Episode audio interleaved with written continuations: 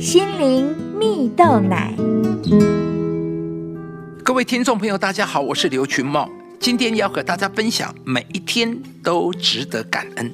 有一个故事说到，有一位小女孩从小有个习惯，就是每天晚上睡前呢、回想一整天发生的事，并从中挑出三位要感谢的人及三件感恩的事，然后记录在自己的感恩日记上。一天深夜了，妈妈发现女儿房间的灯依然是亮着，便想一探究竟。没想到一推开房门，便看见女儿坐在书桌前，像是在努力思考什么个的样子。妈妈伸手轻轻地拍了拍女儿的肩膀，说：“妹妹啊，怎么这么晚了还不睡觉呢？”小女孩抬起头，满脸苦恼地回答说。我今天已经感恩了帮我剪指甲的奶奶，帮我复习功课的老师，但是感恩的事情我只写了两件，我怎么都想不到第三件。妈妈想了想，便开口问说：“那有没有发生什么让你感到快乐的事情，或是不太快乐，但是却有所学习的事情呢？”女儿回答说。妈妈，你在阳台种的茉莉花开了，花很香，我闻了很开心啊。嗯，然后今天出门太匆忙，忘记带作业。我想我要学习在前一天晚上就把隔天要带的东西整理好。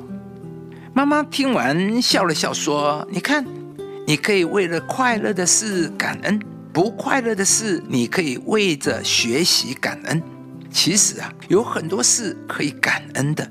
小女孩听完大笑说：“哇塞，那我不就每天都感恩不完了吗？”亲爱的朋友，就如同故事中的妈妈所说的，不论发生什么的事，我们都可以试着感恩。当我们常常练习为每一件事情感恩，就会像故事中的小女孩所说的，每天都感恩不完。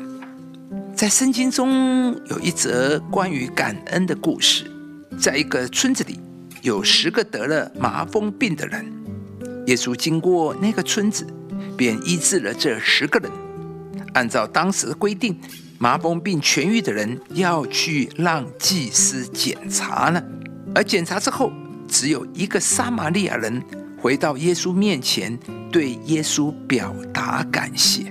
于是耶稣便对那个人说：“起来，走吧，你的信救了你。”这句话的含义是，耶稣不只要这个人的身体痊愈，更要他的灵魂得救，祝福他的生命。与其他九个人相比，这个人获得了加倍的恩典与祝福。亲爱的朋友，感恩是开启下一个恩典之门的钥匙，感恩也如同花香一般。会吸引恩典的蜜蜂前来，在患难中感恩，患难便会结束；在亨通感恩，亨通得以延续。练习感恩，让我们可以常常看见感恩，敏锐于恩典，就越容易感恩；而越是感恩，就吸引越多的恩典，也就真的每天都感恩不完了。祝福你，从今天起，怀抱感恩的心。常常数算值得感恩的事，你将会发现周围充满许多美好的事物，你的人生也会因着感恩而越来越蒙受上帝加倍的恩典跟祝福。